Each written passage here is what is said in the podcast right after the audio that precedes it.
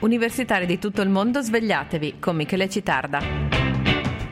Buona giornata e un caro saluto dalla redazione di Samba Radio. Oggi è lunedì 19 novembre, chi vi parla è Michele Citarda e questa che state ascoltando è una puntata di Universitari di tutto il mondo. Svegliatevi, programma di rassegna stampa che alterna le notizie dei principali quotidiani a nostra disposizione con della buona musica per cominciare in modo informato la giornata e prima di affrontare noiosissime sessioni di studio intensive prima di frequentare soporifere lezioni.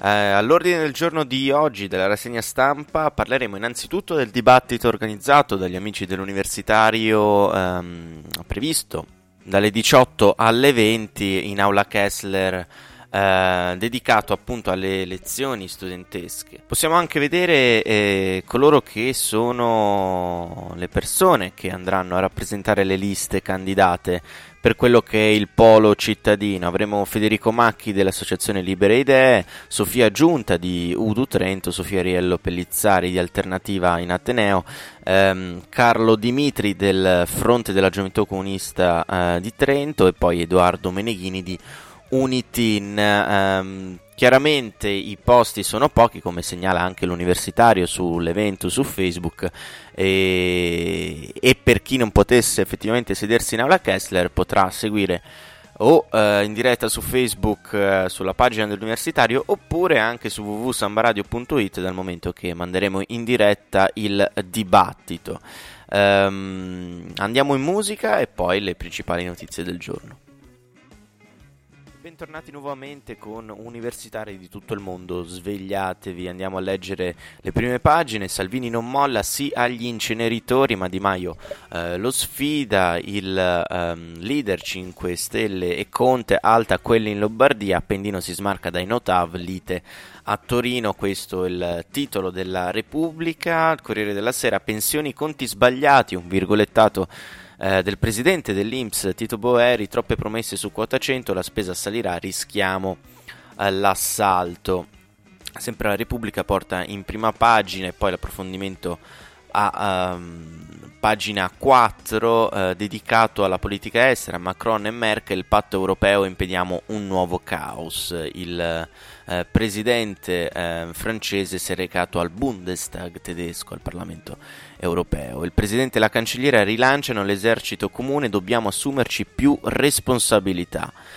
Eh, L'Europa è a una svolta in fuga dalla sua Francia in rivolta contro l'aumento del carburante. Em- Emmanuel Macron può concedersi nella plenaria del Reichstag eh, una giornata di pausa dalle crescenti grane interne. E al Bundestag riunito per il Volkstrauertag eh, per ricordare i morti eh, delle guerre, il capo eh, dell'Eliseo rivolge intanto un ringraziamento nel centenario del primo conflitto mondiale. Nulla vi avrebbe obbligati a invitare il presidente francese, scandisce, eh, ben consapevole che il trauma più grande della guerra che lasciò sul campo due milioni di tedeschi fu proprio il micidiale fronte occidentale, raccontato dallo straordinario romanzo di Erich Maria Remarque. Um, Macron ricorda che servì un altro crudele conflitto globale, globale prima che eh, la Francia e la Germania eh, ricucissero la ferita secolare lungo il Reno e si impegnassero in una eh, rapacificazione, la cui espressione più importante fu l'Europa, ma L'unione eh, degli inizi non è fatta per le sfide odierne, ora si tratta di aprire un nuovo capitolo. Vanno affrontate le sfide della digitalizzazione, delle migrazioni, delle, della difesa, del commercio, della moneta comune dotata di un suo budget della difesa, sottolineato Macron e l'alleanza franco-tedesca ha anche la responsabilità di impedire che il mondo scivoli nel caos. E pazienza se qualcuno mormora che il presidente del Bundestag, Wolfgang Schäuble, avesse originariamente invitato il presidente francese per dare fastidio ad Angela Merkel in un momento in cui la cancelliera sembrava aver confinato il rilancio dell'Eurozona nell'iperuranio delle idee.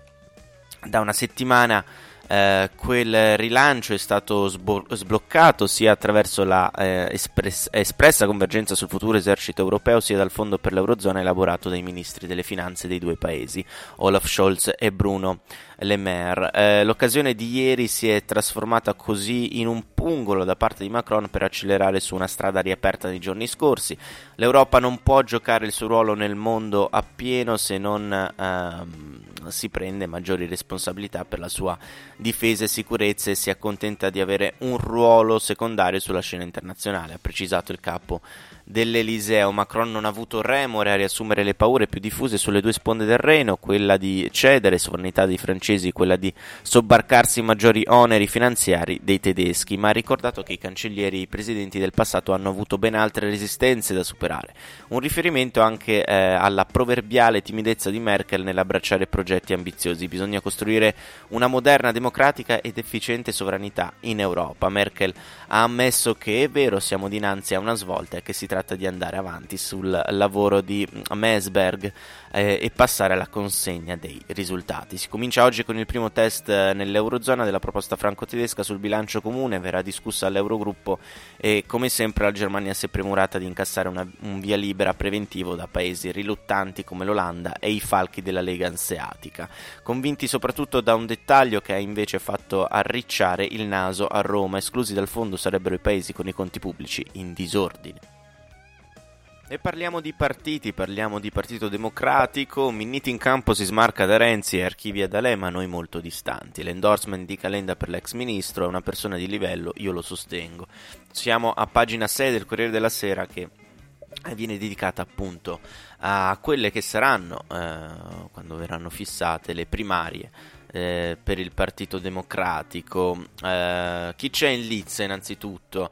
Uh, abbiamo oltre a Minniti, l'ex ministro degli interni, eh, Francesco Boccia, eh, deputato a 50 anni, un fedelissimo del governatore pugliese Michele Emiliano, economista, è stato uno dei sostenitori di un'intesa con il Movimento 5 Stelle. Abbiamo Cesare Damiano, ex sindacalista, sindacalista ed ex ministro del lavoro, 70 anni, alle ultime elezioni non è stato rieletto deputato. Poi abbiamo Matteo Ricchetti, senatore 44 anni, è stato a fianco di Renzi per la rottamazione, poi la sua strada si è separata dall'ex premier per forti divergenze. E poi abbiamo infine Dario Corallo, forse l'avrete ehm, conosciuto negli ultimi giorni eh, perché è finito tra le polemiche con la pagina Facebook Hipster Democratici e ehm, il medico eh, Burioni. È un laureato in filosofia, 30 anni, è stato dirigente dei Giovani Democratici, ha detto i dirigenti di questo PD devono andare tutti a casa. E andando a uh, leggere l'approfondimento, invece, è il giorno dell'ufficialità della candidatura di Marco Miniti al congresso del Partito Democratico. Dopo settimane a, tergiversare, ospite di Lucia annunziata in, in mezz'ora in più l'ex ministro dell'interno indossa per la prima volta l'abito del candidato alla segreteria, una decisione sofferta almeno a sentire Minniti, il quale ha rivelato alcune perplessità da parte della moglie e delle due figlie. La mia famiglia ha una piccola resistenza sull'idea che io abbia deciso di candidarmi. Fatta questa premessa, l'ex ministro mette subito in chiaro che la sua discesa in campo è autonoma, guai infatti a parlare di profilo di stampo renziano, non a caso si smarca dall'ombra dell'ex premier sottolineando in più di un passaggio io sono Marco Minniti e, e, penso di aver dimostrato in questi anni di avere una capacità di autonomia politica per fare il paio con questa affermazione esclude poi l'ipotesi che era circolata nei giorni scorsi di un ticket con Teresa Bellanova. È una brava parlamentare che ha fatto benissimo la sua azione di governo ma il ticket non è all'ordine del giorno. Quanto ai fedelissimi di Renzi l'ex titolare del dicastero dell'interno lascia libertà di scelta. Saranno loro a decidere. Noi dobbiamo fare un congresso per parlare al paese anche perché insiste un congresso ripiegato su se stesso in cui si tiene viene a segnare la distanza tra una personalità e sconfitto in partenza. Dobbiamo parlare di politica, non di persone. Se da un lato ha voluto evidenziare la sua autonomia dall'ex segretario Renzi, dall'altro Miniti ha colto l'occasione per scacciare l'altra ombra che aleggia intorno alla sua candidatura, vale a dire Massimo D'Alema, di cui Miniti da sempre è stato uno dei suoi delfini. Con D'Alema c'è una larghissima distanza politica, se dentro questa distanza rimangono dei rapporti umani, io lo considero un elemento di valore e non di disvalore. Nel suo primo giorno da candidato alla segreteria Miniti incassa il sostegno del costituzionalista, oggi deputato Dem, Stefano Ceccanti e il primo endorsement di peso da parte dell'ex ministro dello sviluppo economico Carlo Calenda, che con un tweet si è subito dichiarato entusiasta. È una persona di livello, lo sosterrò. L'ex premier Paolo Gentiloni sostiene Zingaretti, ma ha parole di apprezzamento per Miniti Minniti che si augura un vincitore di congresso pienamente legittimato dalla base. Se nessuno arriva al 51% sarà uno scacco per l'intero PD, se non lo, raggiung- eh, se, se non lo raggiungerò io eh, preferirei che lo facesse un altro. Intanto il sindaco di Milano Giuseppe Sala chiede che il PD faccia un'opposizione molto dura sullo sfondo della candidatura del segretario uscente Maurizio Martina che presto potrebbe sciogliere la riserva.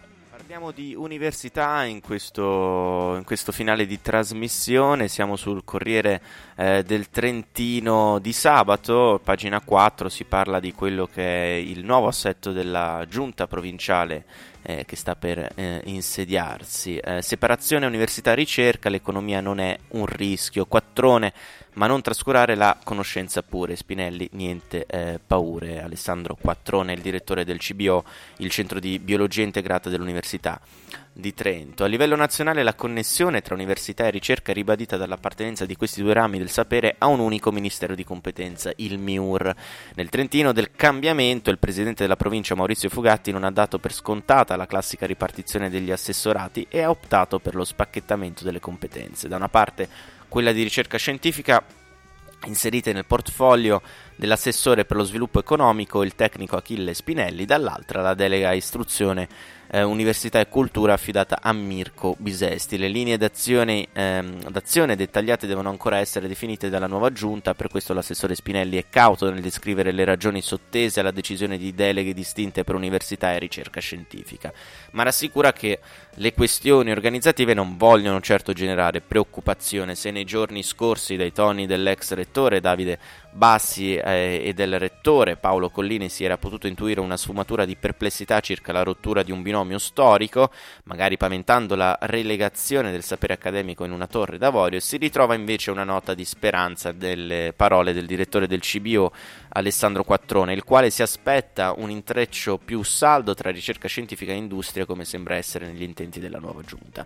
Almeno a giudicare dalle dichiarazioni rilasciate nei giorni scorsi da Fugatti, quella che si rispecchia nelle affermazioni del presidente della provincia una visione in un certo senso strumentale di ricerca, strumentale alla rete di imprese territoriali, alla ripresa del mercato del lavoro e allo sviluppo economico del Trentino. Comparti come il nostro, commenta il direttore del Centro di Biologia Integrata dell'Università di Trento, hanno interesse al trasferimento tecnologico. Il CBO ora chiude istanze di ricerca applicata e non pertanto l'intenzione dell'università è che le due componenti procedano assieme per poi vedere la parte di ricerca eh, apportare, eh, no, applicabile, pre, eh, precipitare eh, nel tessuto in, eh, dis- industriale.